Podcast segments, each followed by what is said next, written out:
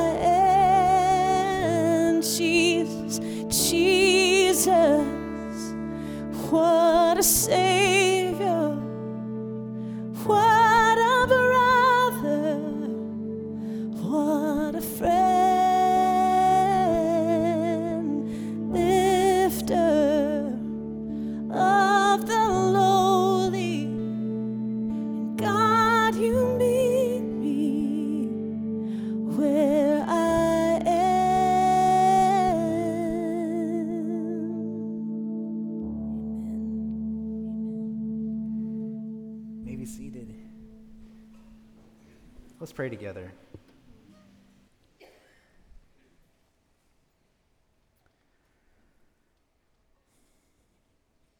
God, we thank you for this space and for this time in this season as we come towards the end of the season of Lent, as we've been anticipating Easter.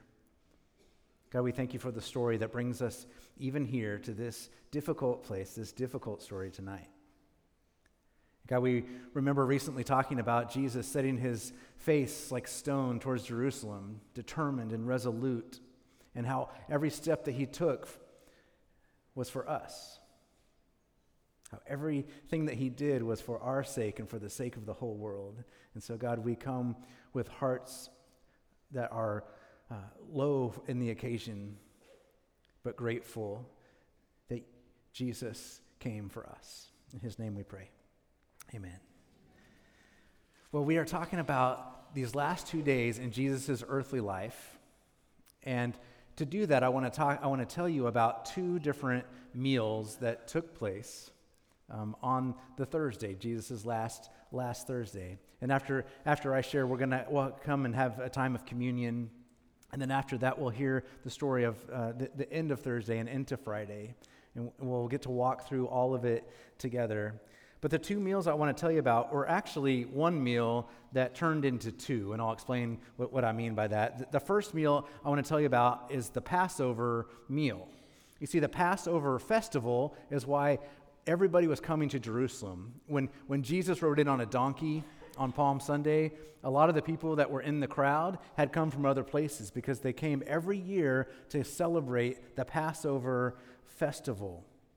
If um, a, a lot of people that were, were coming there were coming around for, the, for this festival, which at the center of the festival was a meal, the Passover meal. And at the center of the Passover meal was a lamb, the Passover lamb. So Jesus, Jesus set the stage for his last meal with his disciples in this way. It says in Luke 22 Then came the day of unleavened bread, on which the Passover lamb had to be sacrificed.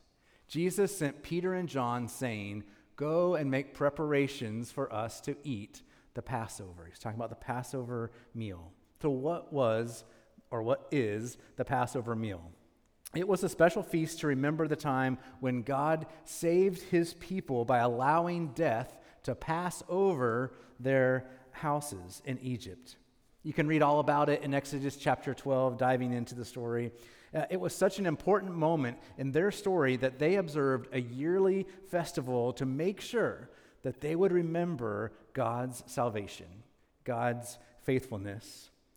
So the table for the Passover meal was set up very strategically. Everything on the table had a purpose. It was there for, for a reason. It was telling the story. And to make sure that the story was told, because you know there's nothing worse than like having something that you know used to mean something. Like there used to be a story to, to this attached to this thing that you have, but you have, have forgotten, right? To make sure that the story was told, a child at the table was designated to ask particular questions. And all, all these questions were some form of the question what makes this night different than all other nights? What is special about, about this occasion? Like, Why do we do things the way that we're doing them? Why do we dip our food twice um, when normally we wouldn't dip our food at all? And, why is everybody reclining at this Passover table when, when it, at other times some would be sitting, some would be reclining? Why do we do these things? The answers to the questions would be how subsequent generations would carry on the awareness of God's faithfulness. So, a kid might ask a question like this why do we only eat those bitter vegetables when there are a lot of other good options in the vegetable world that we normally would eat? there were bitter herbs on the table that reminded them of the bitterness of their treatment in Egypt. If you remember, they were slaves when they were in Egypt at the time of the Passover. They were not in a healthy, good situation. But sometimes in later days, they would forget, like we do uh, the bitterness that they had left behind. So a kid might also ask the question why do we have lamb on the table on this night? On the original Passover, a perfect lamb was sacrificed, and the blood of that lamb was placed over the doorposts of people's homes so that death would pass over that house. So there was lamb on the Passover table representing a sacrifice that led to life. A kid might ask, why do we eat unleavened bread on this night? The reason they had unleavened bread, like bread that hadn't raised yet, more like a cracker form, the reason that they, they had that is because once God's people had, uh, had been passed over by death, they had to escape from Egypt, and they had to escape from Egypt into the wilderness on their way to the promised land. And the reason that and they had to escape so quickly that they couldn't wait for the bread to rise. So their Passover bread was unleavened. So at every Passover meal, there's unleavened bread on the table. A kid at the table might ask, What does the wine represent at the table? There were three or four glasses of wine at the Passover table, each with significance to the story of salvation and redemption.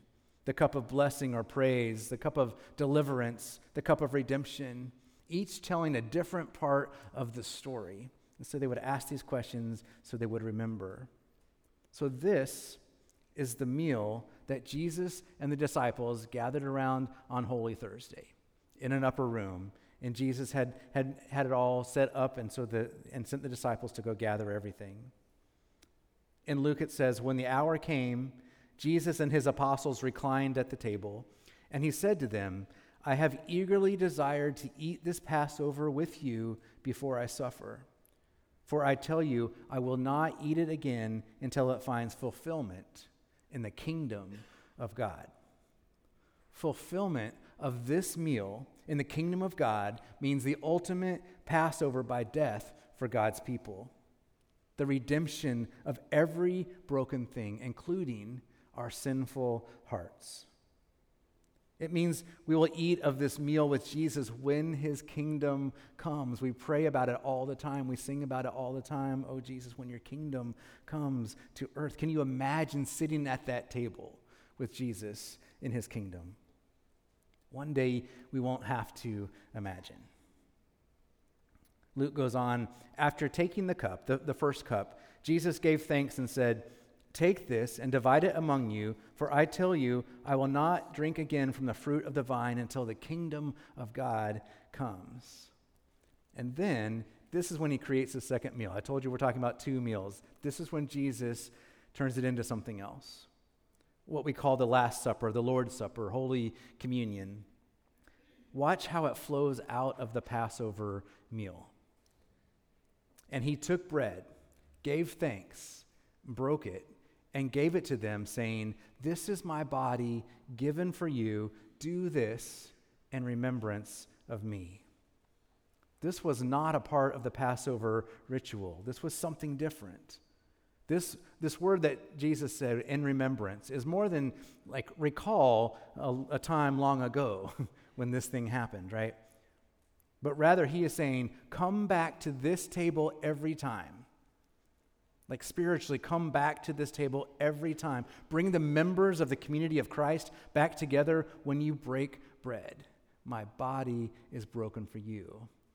And Jesus is present with us every time we break the bread. We come back to this table.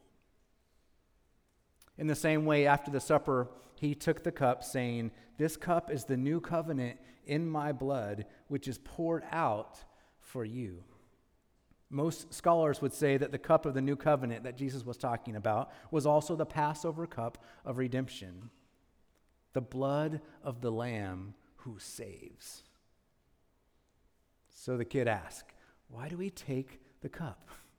The kid at our table would ask this question because through the blood of Jesus, we are redeemed. There's one more bit of this Thursday story that I, I want to share with you. It would be easy to leave it out, but it actually kind of serves as a bridge to Friday and really to our acceptance of our own salvation. Jesus went on and said, But the hand of him who is going to betray me is with mine on the table. The Son of Man will go as it has been decreed, but woe to the man who betrays him. They began to question among themselves which of them it might be who would do this. Another part of what happened on this night, you read in other accounts of the story, is that Jesus stooped down as a servant and washed the disciples' feet. He served. As they argued about who was the greatest, he was stooping down and showing them how to be the greatest. And with him at that table was Judas, one of his own disciples, one of those who had been with him through everything, one of those who had witnessed the miracles, who had heard the teachings. He was the one who would betray. So the little kid at our table might should ask the question, why would Jesus sit down with the one who would betray him? Why would he share in the Passover with the one who would betray him, leading to his death on the cross? The answer is not just about Judas, it's about us. The answer to the question is because in order for God to redeem us, he had to come face to face with our brokenness. No other king, no other little g God that the world looks for uh, to, to for rescue shows up. This is the God who shows up in our brokenness, in our darkness, in the worst night ever. Our God put on flesh for us. So that's where this meal brings us as we come to the table of communion.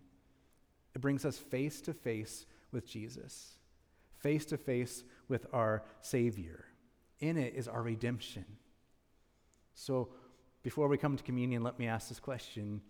Hopefully, you're asking it What makes this meal different than any other meal?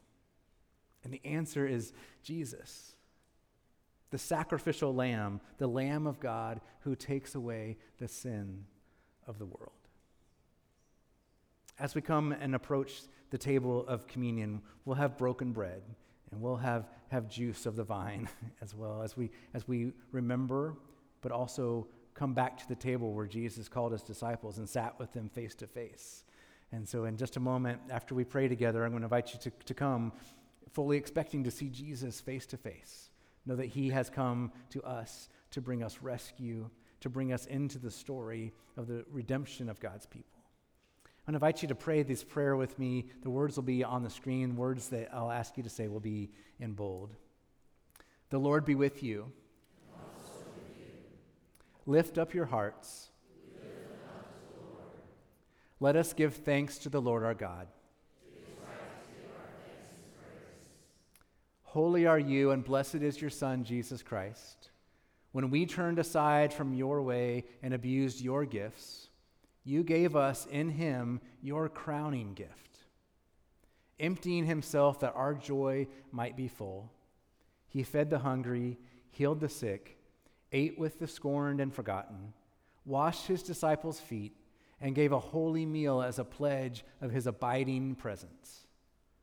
By the baptism of his suffering, death, and resurrection, you gave birth to your church, delivered us from slavery to sin and death, and made with us a new covenant by water and the Spirit. And so, in remembrance of these, your mighty acts in Jesus Christ, we offer ourselves in praise and thanksgiving as a holy and living sacrifice in union with Christ's offering for us as we proclaim the mystery of faith. Say with me, Christ has died, Christ is risen, Christ will come again. Oh God, we pray that you would pour out your Holy Spirit on these gifts of bread and juice. Make them be for us the body and the blood of Christ. And our, our minds and our hearts are centered on, on remembering the meal in the upper room, the Passover meal that turned into a meal that was for us and for the whole world to be able to receive and encounter Jesus. May we encounter, be encountered by him. May we see him in the bread and in the juice. In his name we pray. Amen. I want to invite our communion servers to come forward and to, uh, to cleanse your hands and prepare. We'll have uh, ushers who will, will guide you forward to receive, uh, again, a piece of bread and a cup of juice. You can take that back to your seat and receive it there. And if you would like to be served in your seat, if you'll just let the usher know as they come by, we would be happy to, to serve you there. Come to the table of the Lord.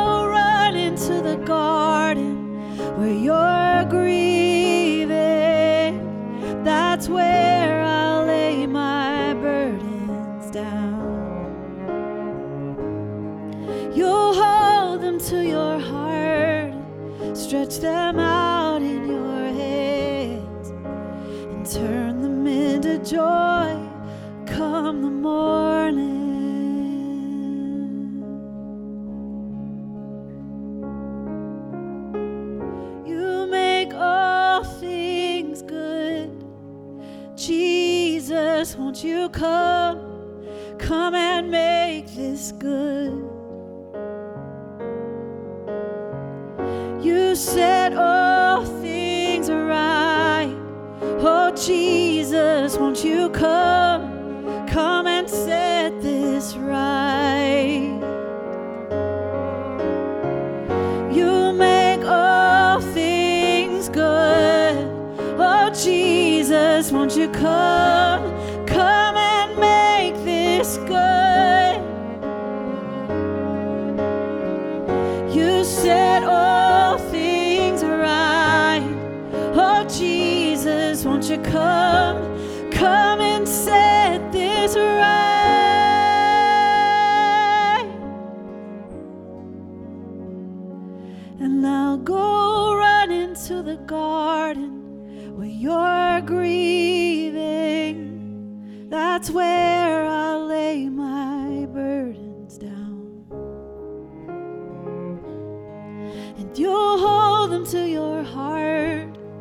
stretch them out in your hands. You'll turn them into joy come the morning.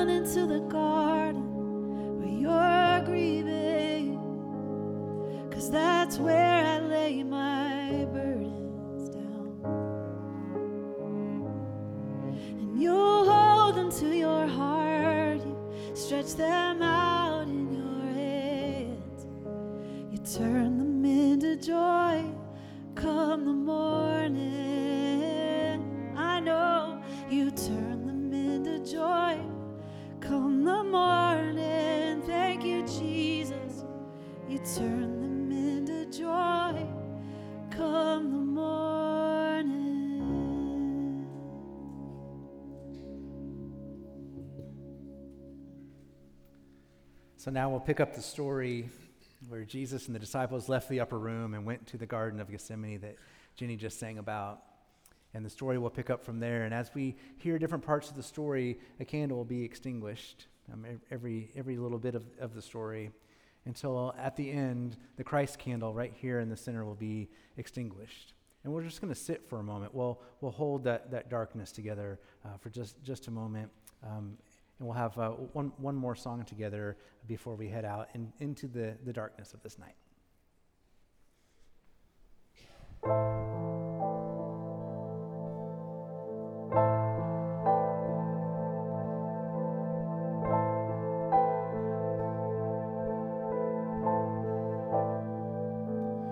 O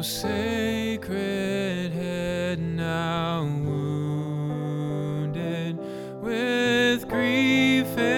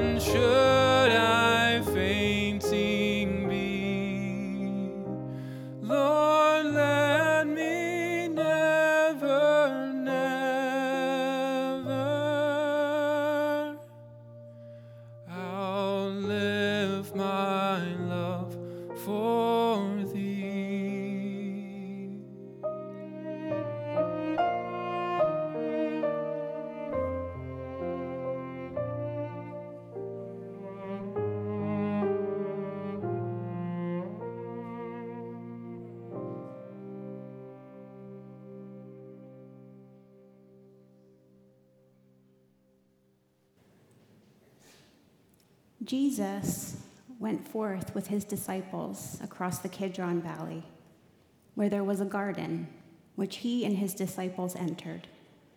Now, Judas, who betrayed him, also knew the place, for Jesus often met there with his disciples. So Judas, procuring a band of soldiers and some officers from the chief priests and the Pharisees, went there with lanterns and torches and weapons.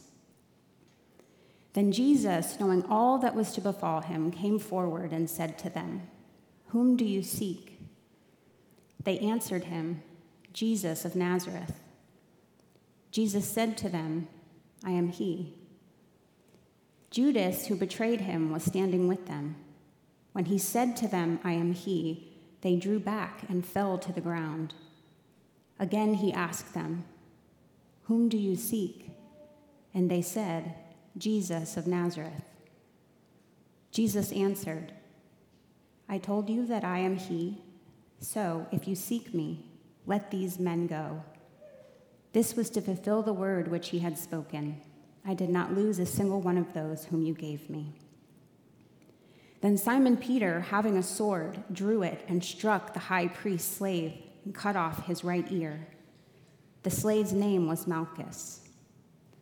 Jesus said to Peter, Put your sword into its sheath. Shall I not drink the cup which the Father has given me?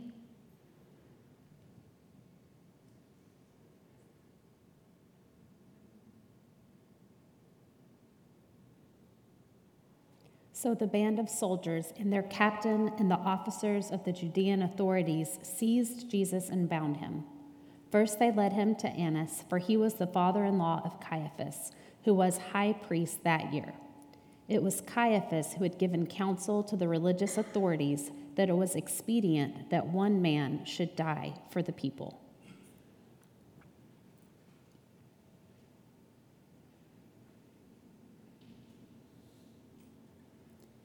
Simon Peter followed Jesus, and so did another disciple. As this disciple was known to the high priest, he entered the court of the high priest along with Jesus while Peter stood outside at the door. So the other disciple, who was known to the high priest, went out and spoke to the woman who guarded the gate and brought Peter in. The woman who guarded the gate said to Peter, Are not you also one of this man's disciples? He said, I am not. Now the servants and officers had made a charcoal fire because it was cold, and they were standing and warming themselves. Peter also was with them, standing and warming himself.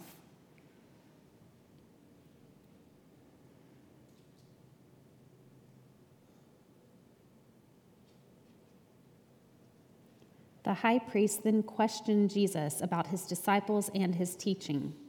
Jesus answered him, I have spoken openly to the world. I have always taught in synagogues and in the temple, where all Jewish people come together. I have said nothing secretly. Why do you ask me? Ask those who have heard me what I said to them. They know what I said. When he had said this, one of the officers standing by struck Jesus with his hand, saying, Is that how you answer the high priest? Jesus answered him, If I have spoken wrongly, bear witness to the wrong. But if I have spoken rightly, why do you strike me? Annas then sent him bound to Caiaphas, the high priest.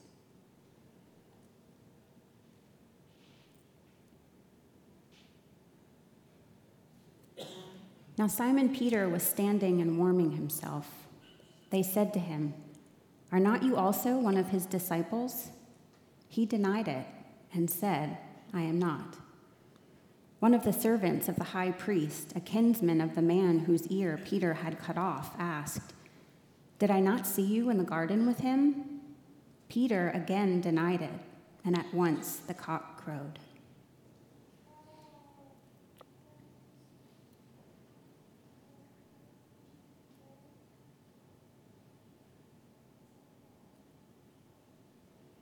Then they led Jesus from the house of Caiaphas to Pilate's headquarters. It was early. They themselves did not enter the headquarters so that they might not be defiled, but might eat the Passover. So Pilate went out to them and said, What accusation do you bring against this man? They answered him, If this man were not an evildoer, we would not have handed him over. Pilate said to them, Take him yourselves and judge him by your own law. The religious authorities said to him, It is not lawful for us to put any man to death. This was to fulfill the word which Jesus had spoken to show by what death he was to die.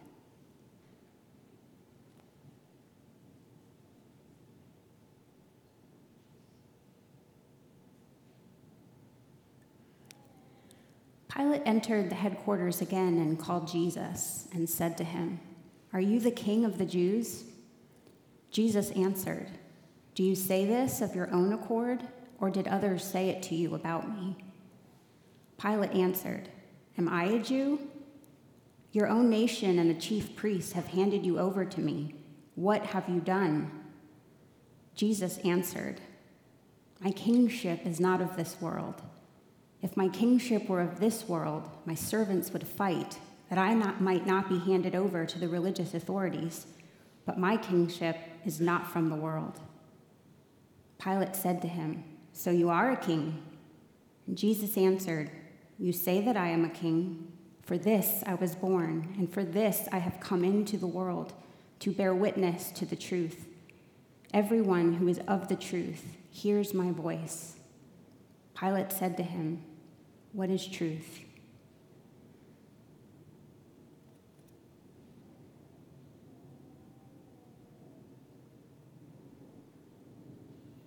After Pilate had said this, he went to the religious authorities again and told them, I find no crime in him, but you have a custom that I should release one man for you at the Passover. Will you have me release for you the king of the Jews? They cried out again, Not this man, but Barabbas. Now Barabbas was a robber.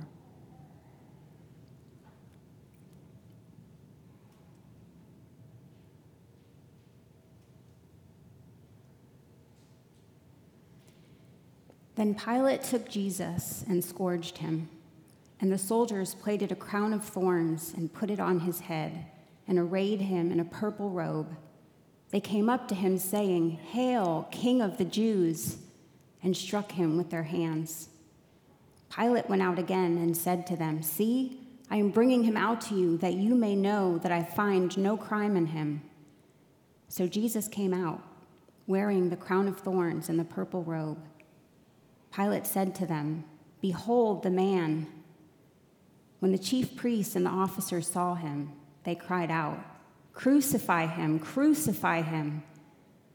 Pilate said to them, Take him yourselves and crucify him for I find no crime in him. The religious authorities answered him, We have a law, and by that law he ought to die, because he has made himself the Son of God. When Pilate heard these words, he was the more afraid. He entered the headquarters again and said to Jesus, Where are you from? But Jesus gave no answer. Pilate therefore said to him, you will not speak to me? Do you not know that I have the power to release you and power to crucify you? Jesus answered him, You would have no power over me unless it had been given you from above. Therefore, he who delivered me to you has the greater sin.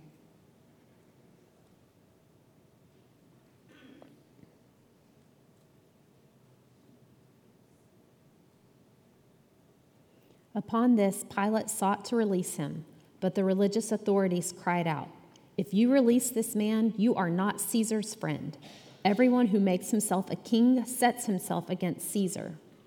When Pilate heard these words, he brought Jesus out and sat down on the judgment seat at a place called the pavement, and in Hebrew, Gabbatha. Now it was the day of preparation of the Passover. It was about the sixth hour. He said to the religious authorities, Behold your king.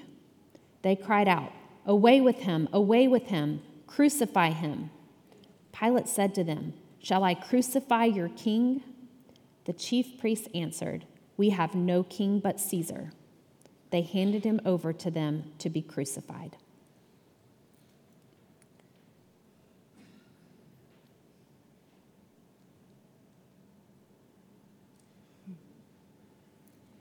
So they took Jesus, and he went out, bearing his own cross, to the place called the place of the skull, which is called in Hebrew Golgotha. There they crucified him, and with him two others, one on either side, and Jesus between them. Pilate also wrote a title and put it on the cross. It read, Jesus of Nazareth, the King of the Jews. Many of the Judeans read this title, for the place where Jesus was crucified was near the city, and it was written in Hebrew, in Latin, and in Greek. The Jewish chief priests then said to Pilate, Do not write the King of the Jews. But this man said, I am the King of the Jews, Pilate answered. What I have written, I have written.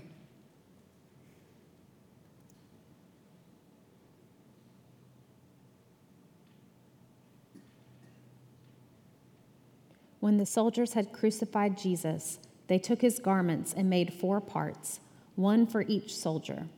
Also his tunic, but the tunic was without seam, woven from top to bottom.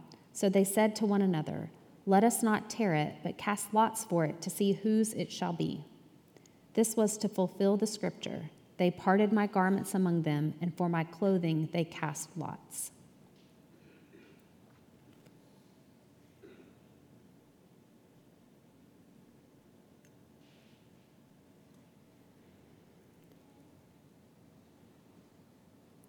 So the soldiers did this.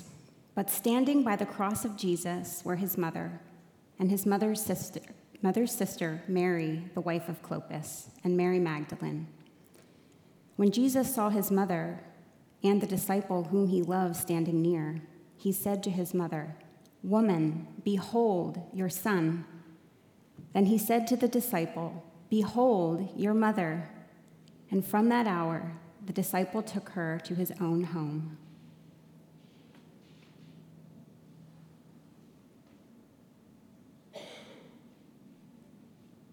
After this, Jesus, knowing that all was now finished, said to fulfill the scripture, I thirst. A bowl full of vinegar stood there. So they put a sponge full of the vinegar on hyssop and held it to his mouth. When Jesus had received the vinegar, he said, It is finished. And he bowed his head and gave up his spirit.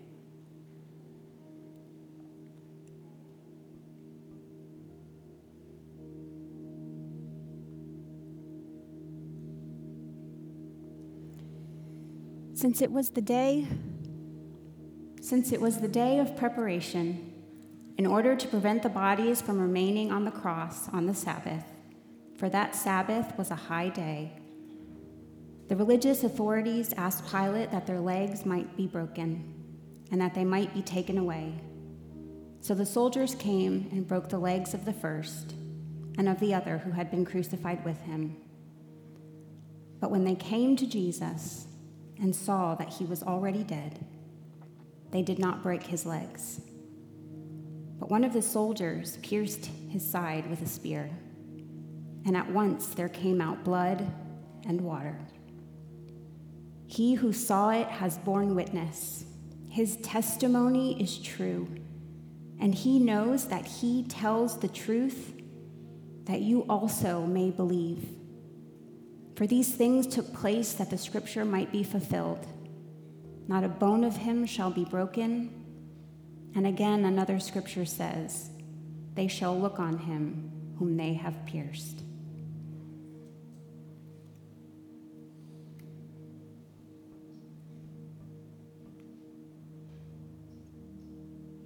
After this,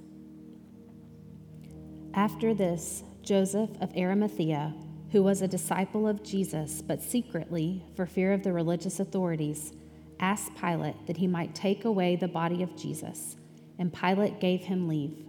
So he came and took away his body.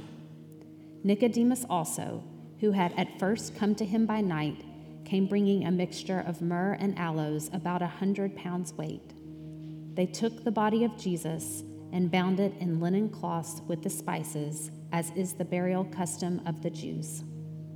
Now, in the place where he was crucified, there was a garden, and in the garden, a new tomb where no one had ever been laid.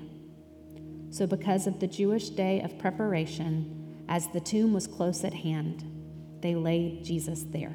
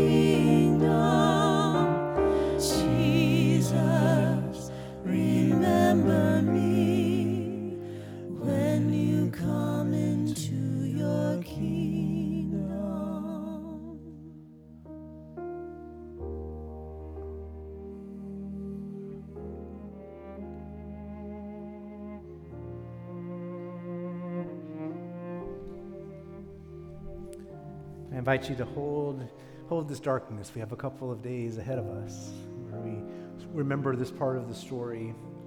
And we are with Jesus. Jesus with, is with us in the darkness. And we look to the light together. Tonight, I'll invite you to go with this benediction. May Jesus Christ, who for our sake became obedient unto death, even death on a cross, keep you and strengthen you this night and forever.